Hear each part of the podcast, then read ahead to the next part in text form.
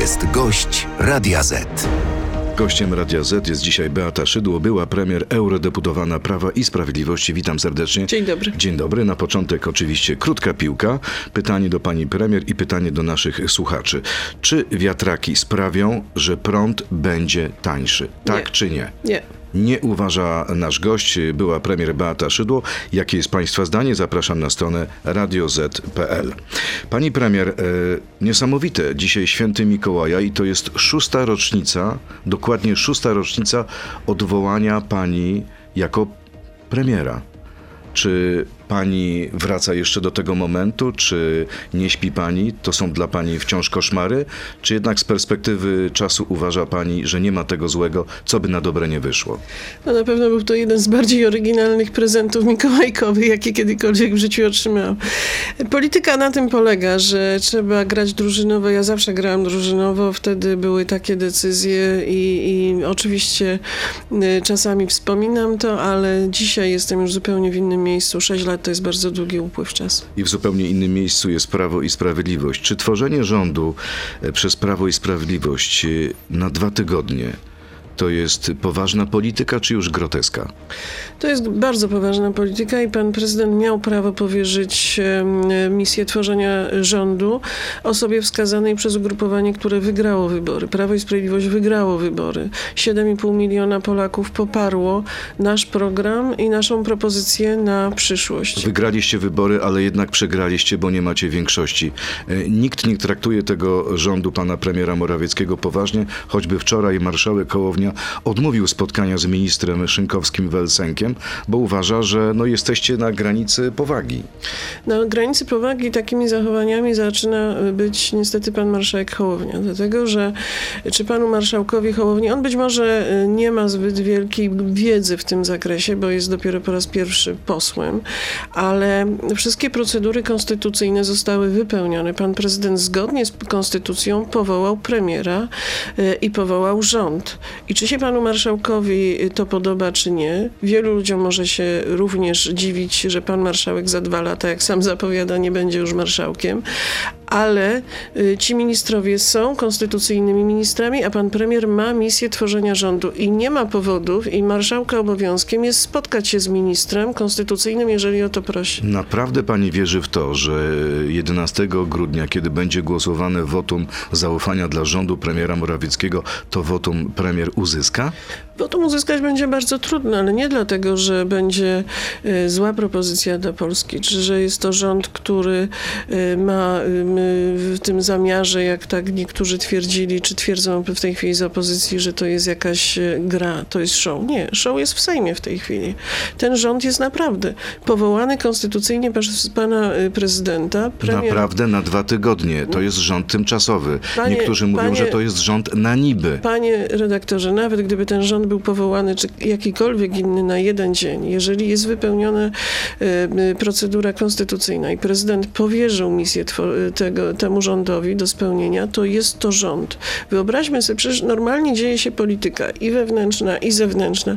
Ministrowie, przepraszam, pracują. Wszystko się dzieje, państwo funkcjonuje. Więc nie rozumiem, na jakiej podstawie pan marszałek Hołownia zastanawia się, czy może się spotkać z konstytucyjnym ministrem spraw widziała pani premier ostatnie sondaże? Ten sondaż y, ostatni dla Rzeczpospolitej pokazuje, że PiS od wyborów, kiedy uzyskał 35%, stracił 4% y, swojego poparcia. Jak patrzymy na sondaż zaufania w pierwszej trójce politycy koalicji, pan Hołownia, pan Trzaskowski, pan Tusk, prezydent dopiero na czwartym miejscu. Może w ten sposób Polacy pokazują, jak oceniają wasze pożegnanie się z władzą, że nie jest to pożegnanie z klasą. Platforma też w tych sondażach traci. Y, Traci Prawo i Sprawiedliwość, traci Ale y, zyskuje Platforma. Szymon Hołownia, któremu panu, pani zarzuca to, co pani zarzuca. Nie chciałabym, żeby polska y, polityka w ciągu następnych, kolejnych lat tej kadencji stała się show telewizyjnym. Chciałabym, żeby była naprawdę... Polityka to jest poważna y, sprawa, szczególnie w tej chwili, kiedy dzieje się na świecie i w Europie tyle trudnych y, Okej, sytuacji. ale ma pani coś przeciwko temu, żeby coraz więcej osób oglądało posiedzenia Sejmu? Absolutnie to chyba nie. dobrze. Absolutnie no popularność nie. jest niesamowita. Absolutnie nie. Sama z dużym zainteresowaniem obejrzałam to posiedzenie, kiedy były debaty nad komisjami śledczymi. Tym i muszę powiedzieć, to jest zupełnie inny Sejm niż wtedy, kiedy ja w 2005 roku zaczynałam. Lepszy? Zobaczymy, kiedy ta kadencja upłynie, jakie będą efekty jego pracy. A gdyby pani y, dostała taką propozycję i czy pani podjęłaby się tworzenia nowego rządu w takich warunkach, w jakich jest premier Morawiecki? Powiedziałaby pani prezesowi Kaczyńskiemu tak czy nie? Jeżeli to jest, y, to jest naprawdę trudna misja i to jest wyzwanie, ale jest do zrealizowania bardzo dużo ważnych rzeczy. Ale nie o to Rząd- pytałem, pani premier. Zaraz To jest odpowiem. unik. Za- To nie, jest unik. Absolutnie nigdy ta, nie unikam nawet y, trudnych odpowiedzi. To jest trudna misja i trzeba oddać panu premierowi Morawieckiemu, że rzeczywiście podjął się naprawdę trudnego wyzwania. Pani zrobiłaby to samo? Ale jeżeli, Na jego jeszcze miejscu? raz powiedziałam, y, jeszcze raz po- podkreślę, polityka to jest gra drużynowa. Jeżeli drużyna zrobiła dużo dobrego i ma dobre programy, nie ma wygrała wybory, nie ma powodów, żeby nie podjąć jeszcze raz wyzwania i próbować zrealizować wspólnie, bo przecież zaproszenie poszło do, równy, do pozostałych ugrupowań. Y, Program dla Polski, który da, daje nam szansę naprawdę na dobry rozwój dobre życie dla Polaków. Czyli pani przyjęłaby tę misję? Jeżeli dostałabym taką propozycję, nawet jeżeli by była taka trudna sytuacja, to myślę, że na pewno y, rozważyłabym taką To propozycję. jeszcze jedno nawiązanie do tego, co działo się 6 lat temu. Kiedy pani odchodziła e, z funkcji premiera, powiedziała pani, że te nagrody im się po prostu należały. Czy powtórzyłaby pani te słowa dzisiaj w odniesieniu do ministrów tego dwutygodniowego rządu, że te odprawy im się należą? Sformułowanie tam to było być może y, rzeczywiście niefortunne, natomiast faktycznie ministrowie w moim rządzie, a szczególnie wiceministrowie, bardzo ciężko pracowali. Nie było wtedy innej możliwości, żeby tym osobom zrekompensować bardzo niskie zarobki. Ja pamiętam takie sytuacje, kiedy przychodzili do mnie wiceministrowie, a to są z reguły eksperci, ludzie, y, którzy naprawdę ciężko pracują i musieli rezygnować z pracy, bo nie stać ich było na to, żeby utrzymać siebie i rodzinę tutaj w Warszawie. Co z tymi odprawami dla tych dzisiejszych ministrów? Tak czy nie? Powinni Ja- otrzymać, czy powinni zrezygnować? Ja myślę, że ci ministrowie sami podejmą decyzję i, i jeżeli y, myślę, że tutaj te pozostawmy naprawdę te decyzje. Donald Tusk wycofał z Sejmu ustawę wiatrakową. Wróci ona poprawiona jako projekt nowego rządu. Jak pani to ocenia? Jak pani ocenia ten ruch? Oceniam, że jest to afera wi- wiatrakowa. Y, Ta większość sejmowa, która chce już niedługo rządzić w Polsce i tworzyć rząd, y, popełniła poważny błąd, ale przede wszystkim y, trzeba wyjaśnić, skąd y, się ta ustawa wzięła, skąd ten pomysł, kto, go, kto przyniósł, y, jaki lobbysta i komu to wręczy. Wszystko jest jasne. Pani Henning Kloska powiedziała w tym studiu, że to był pomysł, projekt Platformy Borysa Budki. Ona nad nim pracowała. Co tutaj jest do wyjaśniania? No, dzisiaj próbują politycy tej większości sejmowej udowodnić, że nic się nie stało. Stało się i to bardzo dużo. Gdyby nie organizacje społeczne, bo z tego co y, pamiętam, to zwróciło uwagę na to jako pierwsza y, jakiś think tank y, i potem politycy Prawa i Sprawiedliwości, Zjednoczonej Prawicy, to ten projekt byłby dzisiaj procedowany, a to jest projekt lobbystyczny i jeszcze raz Ma pani mówię, pewność, pani premier, bo to są bardzo poważne zarzuty. Czy zna pani konkretny, konkretnego lobbystę z imienia i nazwiska, który stał za tym projektem? Nie, właśnie pytam o to panią Henning Kloskę, pytam o to pana Budkę i pytam o to pana Tuska. A wie pani, co mówią Jeżeli- politycy opozycji, czy przyszłej koalicji, że tak naprawdę przez to, że tak długo trzymacie się władzy, oni nie mają oprzyrządowania rządowego i dlatego popełnili takie To są błędy. bzdury. To są bzdury. Dlatego, że y, nawet jeżeli jest to projekt y, poselski, to on powinien być złożony i przygotowany tak, żeby nie było żadnych wątpliwości. Pani premier, pora na trzy kolejne krótkie piłki. Również proszę o odpowiedź tak albo nie. Jeśli Kaczyński odejdzie, zawalczę o fotel prezesa w PiSu, tak czy nie? Prezes Kaczyński będzie jeszcze bardzo długo prezesem. Myślałem, że powie pani, że prezes y, Kaczyński będzie do końca świata. I Myślę- dłużej. Pan prezes Kaczyński dzisiaj jest niezwykle potrzebny prawicy, ale przede wszystkim jest potrzebny Polsce. Czyli tak czy nie? Pan prezes Kaczyński będzie prezesem. W PiSie potrzebna jest zmiana pokoleniowa, tak czy nie?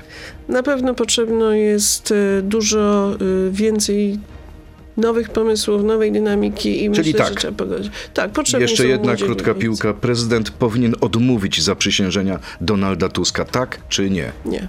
Nie, nie odpowiedziała e, pani premier Beata Szydło. Mamy również odpowiedź naszych słuchaczy. Czy wiatraki sprawią, że prąd będzie tańszy? I uwaga, uwaga, aż 78% słuchaczy, uczestników naszej sądy na ten moment odpowiedziało, że tak, nie tylko 22%, a więc zupełnie inaczej niż odpowiedziała pani premier Beata Szydło. Gorący komentarz do tego wyniku już w sieci. Zapraszam państwa na Radio Z.pl, Facebooka i YouTube'a.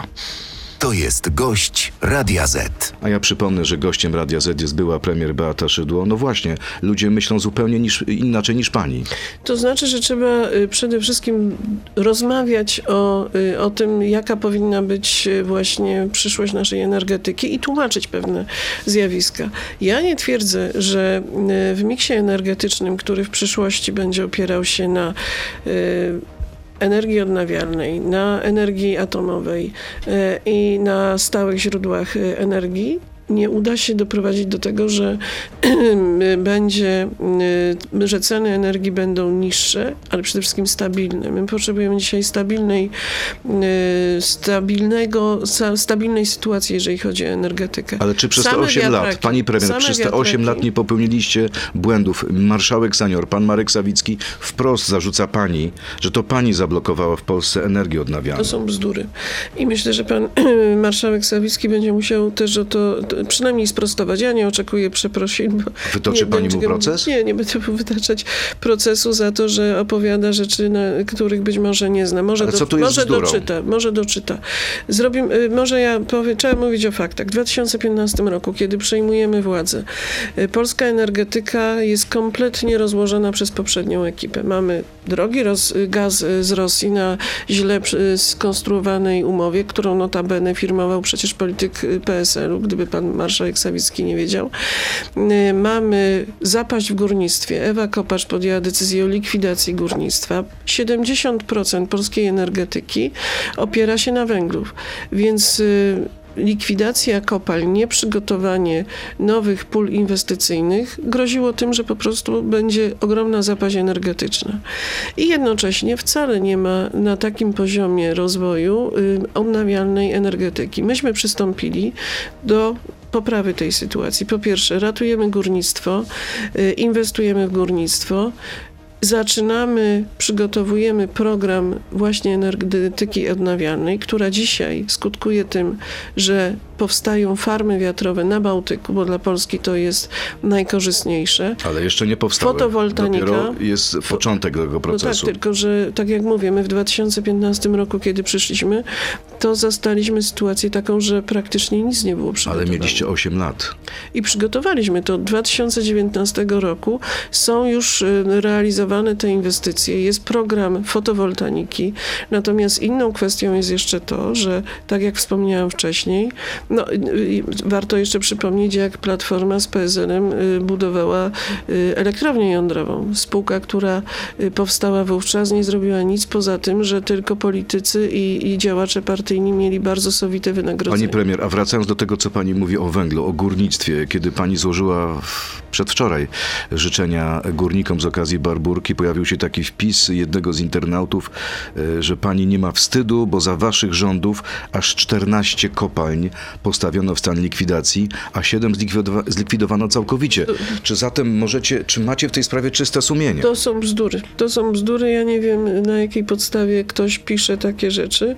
Yy, Po pierwsze, kiedy w 2015 roku, tak jak mówię, rozpoczęliśmy rząd, Ewa Kopacz wcześniej przed nami postawiła w stan likwidacji między innymi y, Murcki, między innymi były decyzje podjęte, żeby likwidować kolejne kopalnie. Przecież chciano również zlikwidować kopalnię Brzeszcze z mojej rodzinnej miejscowości. Myśmy y, przede wszystkim doprowadzili do tego, że tam, gdzie się złoża wyczerpywały naturalnie, to oczywiście domykaliśmy ten proces, ale nie było to na takiej zasadzie, że likwidujemy, tylko przenosiliśmy ludzi, zabezpieczaliśmy y, nowe inwestycje na innych y, zakładach górniczych. No tak, Y, ale i- zamknięta została kopalnia Krupiński, na Krupiński, ja przykład, to zaraz powiem, gdzie dlaczego. złoża wynoszą jeszcze 560 milionów ton węgla. Kopalnia Krupiński została zamknięta z tego tylko i wyłącznie powodu, że tam były ogromne straty. Kilkumiliardowe straty i nikt, żaden podmiot finansowy, żaden bank nie chciał zgodzić się na to, żeby inwestować w te złoża. Do tego wszystkiego jeszcze pojawiły, pojawili się, mm, pojawiły się informacje o tym, że być może ktoś, jakiś prywatny inwestor będzie chciał właśnie doprowadzić do tego, żeby ta kopalnia w takim stanie była i potem y, ją przejąć. Naprawdę nie Natomiast- przyzna pani, że popełniliśmy błędy, nie popełniliśmy nie dopełniliśmy błędów, swoich chodzi, zobowiązań. Jeżeli chodzi o górnictwo, nie popełniliśmy błędów i zrobiliśmy wszystko, żeby przede wszystkim rozpocząć nowe procesy inwestycyjne, bo jeżeli chodzi o górnictwo, to nie polega tylko i wyłącznie na tym, że ciągle, re- żeby górnictwo się mogło rozwijać, muszą być realizowane inwestycje. Platforma z PSL-em w ogóle nie inwestowali. Proces inwestycyjny w nową ścianę to jest kilka lat. Ja To rozumiem, ale dzisiaj, dzisiaj zrobić. wczoraj to się stało. Wczoraj wieczorem poseł Wipler ujawnił, że dopiero teraz rząd Prawa i Sprawiedliwości przypomniał sobie, y, że jeśli Sejm nie przedłuży o dwa lata ustawy o pomocy publicznej, która kończy się z końcem roku, to zarządy spółek górniczych będą musiały złożyć wnioski o upadłość. Czyli przez waszą opieszałość i nieudolność może dojść do upadłości kolejnych kopalń. Z tego co wiem, to wczoraj na komisji chyba y, już był dyskutowany No ten tak, temat tak. i rząd złożył, y, te, złożył y, projekt. I wie więc- pani, co powiedział pan minister Marek Wesoły? Pan minister Wesoły, pełnomocnik rządu do spraw transformacji, powiedział tak. Realizujemy przyjęty plan likwidacji górnictwa węgla kamiennego w Polsce. Czy to nie jest tak, że macie jako Prawo i Sprawiedliwość usta pełne frazesów o obronie górnictwa, a tak naprawdę robicie to, wszystko to, co życzy, czego sobie życzy Unia? Nie, rząd przygotował program restrukturyzacji górnictwa i y, zmiany transformacji energetycznej. Zostało to wynegocjowane y, z Unią Europejską i to jest y, program, który bodaj do 2040 roku ma być realizowany. Jeżeli pan pyta mnie o moje prywatne zdanie, Beaty Szydło, to ja uważam, że górnictwo nie powinno być likwidowane, powinno być uno- unowocześnione, powinny być realizowane nowoczesne technologie węglowe i ono powinno stanowić część naszego miksu energetycznego. Czyli pani krytykuje w ten sposób ostatnie pięć lat rządów Prawa czy sześć i Sprawiedliwości. Wyraziłam własną opinię. No właśnie, ale to jest Natomiast krytyka rządu jest- premiera Morawieckiego, bo on się na to zgodził. Panie y, redaktorze, jesteśmy członkiem Unii Europejskiej. Zobowiązujemy się do pewnych y, działań, które są podejmowane również w zakresie transformacji energetycznej, ochrony klimatu i tak dalej. Wypracowujemy takie programy i takie rozwiązania, które są najkorzystniejsze dla Polski i dla Polaków. I Według mnie, i zresztą takie jest również y, w tej chwili stanowisko rządu, w miksie energetycznym, który y, przygotował nasz rząd i który realizujemy, jest miejsce dla węgla. To teraz jest miejsce na pytania naszych słuchaczy. Jest ich bardzo dużo, więc bardzo po, proszę panią premier o krótkie odpowiedzi. W 2015 była pani jedną z osób odpowiedzialnych za sukces PiSu. Czy wobec tego zgodziłaby się pani wystartować w wyborach prezydenckich, gdyby Jarosław Kaczyński wysunął pani kandydaturę? Rozmowy na to, kto będzie y, kandydatem Prawa i Sprawiedliwości, mam nadzieję, że również Zjednoczonej Prawicy, że pójdziemy jako cały obóz y, w tych ważnych, jednych z najważniejszych pewnie wyborach. Y, Będziemy się nad tym zastanawiać w przyszłym roku. Ale pani co na ten będzie temat wiele. myśli? Gdyby dzisiaj pan prezes Kaczyński powiedział Beata, startuj, to pani odpowiedziałaby tak, panie prezesie, chcę wykonać to pańskie zadanie? Będziemy myśleć o tym, y, kiedy będzie. Czyli nie wyklucza pani startu? W tej chwili przede mną jest y, kampania do Parlamentu y, Europejskiego. Wcześniej musimy wygrać jeszcze wybory samorządowe. Dużo się będzie działo. Czyli wystartuje pani do Europarlamentu? Tak, będę chciała startować, tak. Dobrze, e, kolejne pytanie. Dlaczego europarlamentarzyści PiSu nie wsparli list wyborczych swoją obecnością, na przykład walcząc w jakimś trudnym okręgu?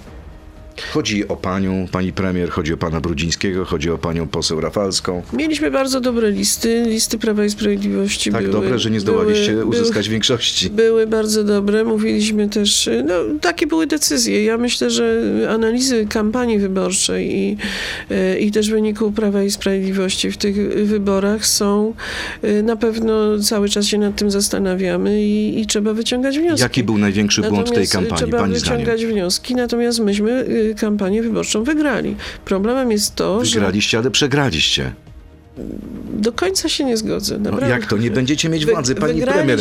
Chodźmy po ziemi. Chodzę po ziemi. A nie bujajmy w ja, obłokach. ja jestem jednak, ja, ja jestem jednym z bardziej pragmatycznych, wydaje mi się, polityków w Polsce. E, Wygraliśmy wybory, natomiast e, po drugiej stronie e, zrodził się pomysł stworzenia przeciwko Prawu i Sprawiedliwości wspólnego rządu dość egzotycznej koalicji, co pokazuje już ta afera wiadrakowa i to, co się dzieje w tej chwili, te kłótnie, które w tym e, gronie się odbywają. Sądzi Więc- pani, że ta koalicja nie przetrwa czterech lat? Myślę, że to będzie koalicja, która przysporzy nam wszystkim wielu problemów. No ale mogliście też zaproponować PSL-owi wspólne rządzenie. Był tak- a biliście w nich jak w bęben. Były takie czasie propozycje. kampanii. Były takie propozycje i przecież pan premier w tej chwili zaproponował e, program e, tego rządu, który w tej chwili, do którego zaprosił. Pani i, premier, i dobrze pani wie, że to już musztarda po obiedzie jest. Trzeba było zaproponować w czasie Propozycja- kampanii. A wtedy słyszeliśmy panią poseł, pani koleżankę z Europarlamentu, panią Mazurek, która mówiła, że PSL trzeba zlikwidować. Propozycja padła. I y, jeżeli rzeczywiście y, PSL y, chciałby realizować program dobry dla Polski, a nie tylko i wyłącznie dać się wkręcić Tuskowi, dlatego że ja uważam, że oni się dali wkręcić Tuskowi przeciwko PiSowi i tworzą dość egzotyczną koalicję. Na któ- czym to wkręcenie pani zdaniem polega? Donald Tusk za wszelką cenę chciał odebrać władzę Prawo i Sprawiedliwości w Polsce y, i chciał zrealizować własne ambicje. Prawdopodobnie jest to również y, oczywiście jego misja, którą ma uzgodnioną z Brukselą. Wiadomo, że nasz rząd y, sprzeciwia się wielu nie, niepopularnym i złym decyzjom, które w tej chwili próbują być forsowane w Unii Europejskiej, począwszy od zmiany traktatów, skończywszy na chociażby takich decyzjach jak te ostatnie dotyczące Donald Tusk niedawno mówił, że jest przeciwko zmianie traktatów. Europosłowie Platformy i PSL-u głosowali tak samo jak pani Ale w Parlamencie Ale Europejskim. politycy, którzy y, niestety w tym również był, trzech byłych premierów, którzy wystartowali z list Donalda Tuska do Parlamentu Europejskiego, zagłosowali za i te głosy przeważyły. Y, Pani Róża Tun, która reprezentuje ugrupowanie Hołowni w Parlamencie Europejskim, zagłosowała za. No więc jest to pewien teatr, który Donald Tusk na potrzeby wewnętrznej polityki w Polsce odgrywa. Natomiast Co będzie na końcu pani zdaniem tego spektaklu? Donalda Tuska. A Donald Tusk y, y, wypełni swoją misję tutaj, którą ma powierzoną z Brukseli i prawdopodobnie y, do Brukseli odjedzie. Tak, na jakie stanowisko? No, sam pewnie chciałby zostać szefem Komisji Europejskiej. O tym się Przy- mówi w przynajmniej- Strasburgu i w Przynajmniej Brukseli? tak się mówi. Tak. Tak się mówi w Tak Parlamencie Europejskim? Myśli pan, że będzie, myśli pani, że będzie miał na to szansę?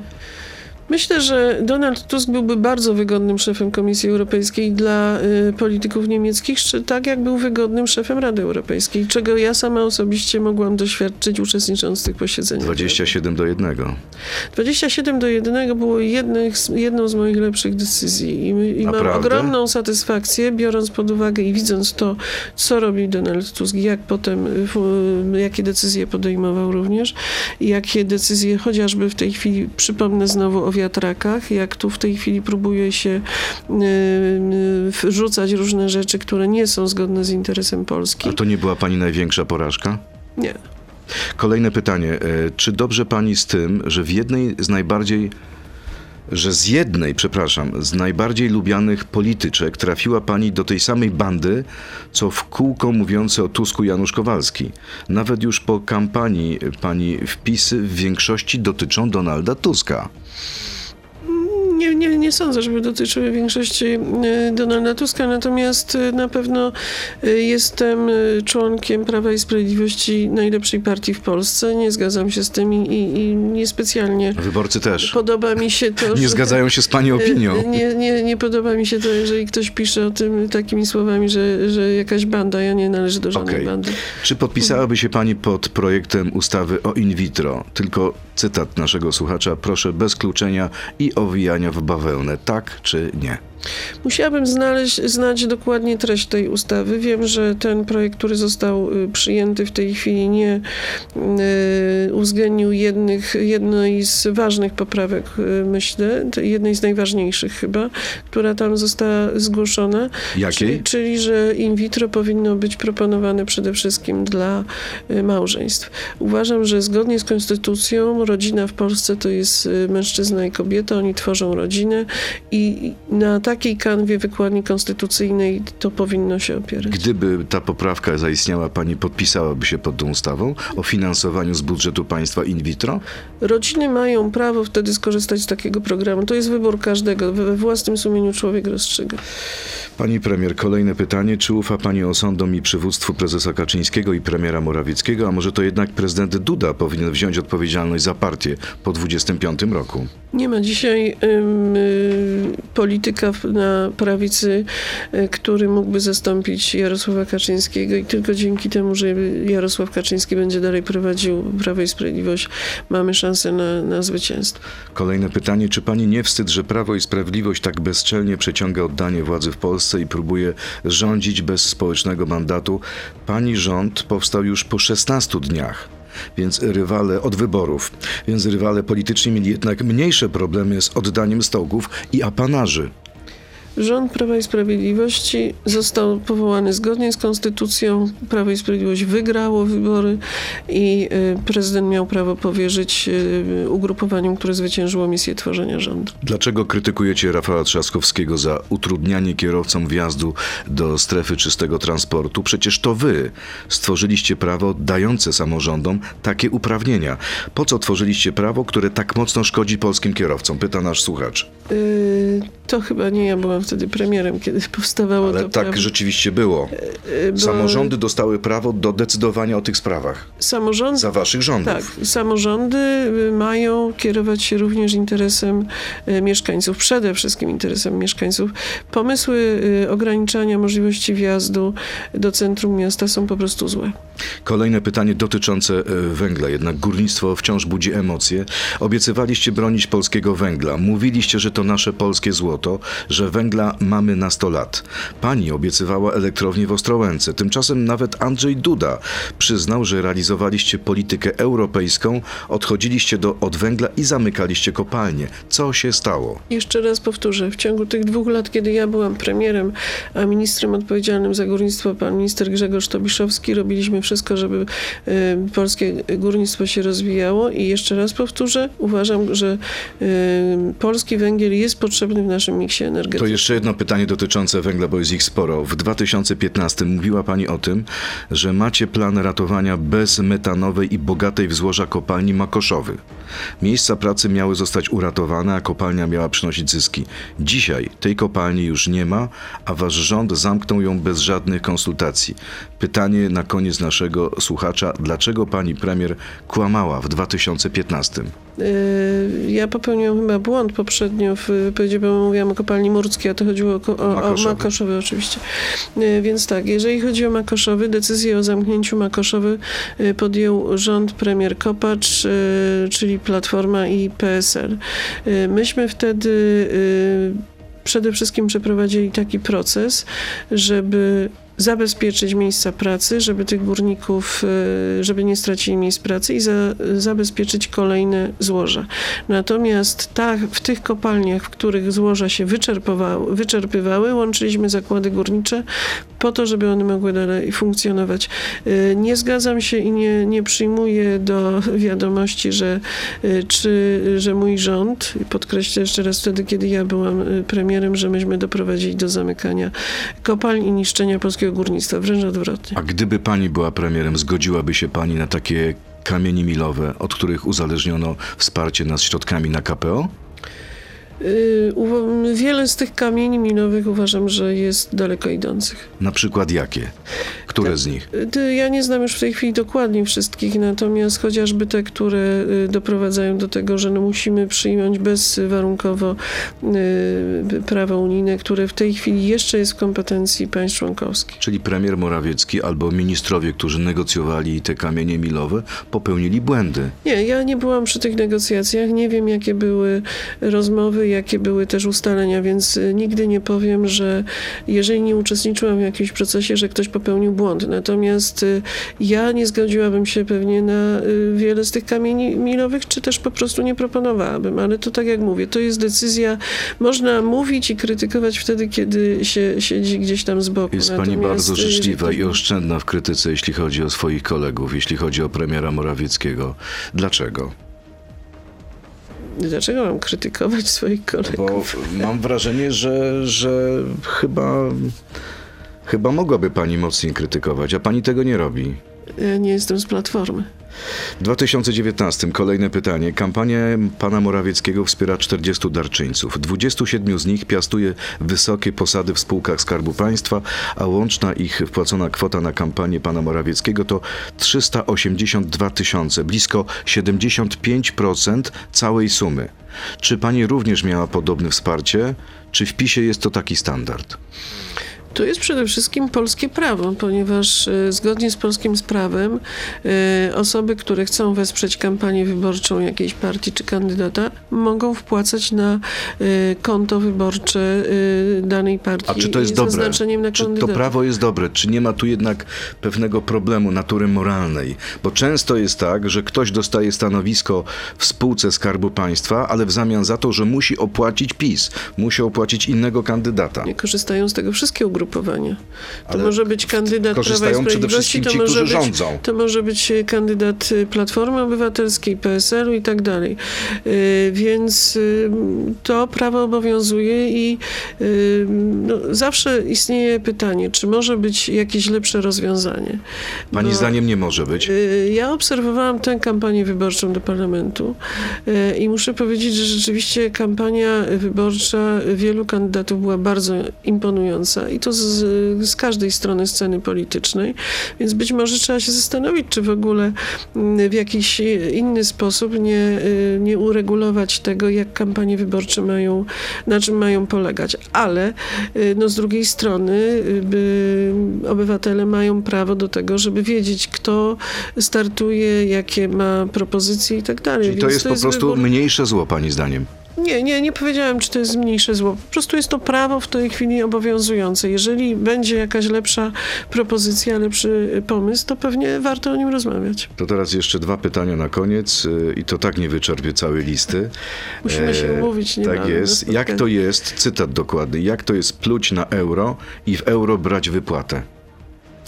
Kto pluje na euro? No, my, być może naszej słuchaczce chodzi o to, że jesteście przeciwko euro i nie chcecie, żeby euro obowiązywało w Polsce. Myśmy, A z drugiej strony bierzecie wypłatę w Wchodząc, Parlamencie Europejskim. Wchodząc do Unii Europejskiej, e, między innymi zgodziliśmy się na to, że kiedyś w pewnym momencie Polska przyjmie e, walutę euro, ale cały czas podkreślamy i mówimy bardzo wyraźnie, że trzeba to zrobić wtedy, kiedy polska gospodarka i finanse będą przygotowane i przede wszystkim, żeby nie stracili na tym e, polscy obywatele. Obserwując e, sytuację w krajach, które z naszego regionu, które przyjęły euro, na przykład Słowację, no to wszyscy mieliśmy, widzieliśmy, jak to się odbiło niekorzystnie na sytuacji gospodarstw domowych, więc pewnie kiedyś euro, jeżeli będziemy, e, pewnie euro kiedyś będzie, by przyjmiemy, ale nie w tym momencie, tylko w takiej sytuacji, kiedy ono będzie korzystne dla polskiej gospodarki. I ostatnie pytanie, czy prawdą jest, że w 2005 roku chciała pani zostać członkiem Platformy Obywatelskiej, ale nie została pani przyjęta? Proszę powiedzieć dlaczego. E, A rzeczywiście to też historia taka już sprzed wielu, wielu lat. To był taki czas e, popisu, kiedy wtedy wielu samorządowców, a ja byłam w samorządzie, było zapraszanych do udziału w wyborach parlamentarnych i do działania wspólnego. E, No przecież mieliśmy wspólne listy nawet do Senatu popisu. E, I rzeczywiście pierwszą propozycją, którą ja otrzymałam, to była z- propozycja, żeby wstąpić do Platformy y, Obywatelskiej, ale ówczesna, ówczesna mm, struktura Platformy na poziomie powiatu, która miała decydować o przyjęciu, nie wyraziła zgody na to. I dzisiaj z perspektywy czasu jestem im bardzo za to wdzięczna. No bo proszę. znalazłam się w Prawie i No Sprawiedliwości. proszę, niewiele brakowało, y, a byłaby pani w partii, jednej partii z Donaldem Tuskiem. Na szczęście tak się nie stało. Beata Szydło, y, była premier eurodeputowana Prawa i Sprawiedliwości, była gościem Radia Z. Bardzo dziękuję i miłego dnia. Również Dziękuję wszystkiego bardzo. dobrego. Dziękuję. Miłego Mikołaja. Tak, wszystkim. To był gość Radia Z. Słuchaj nas w Radio Z i na player radioz.pl.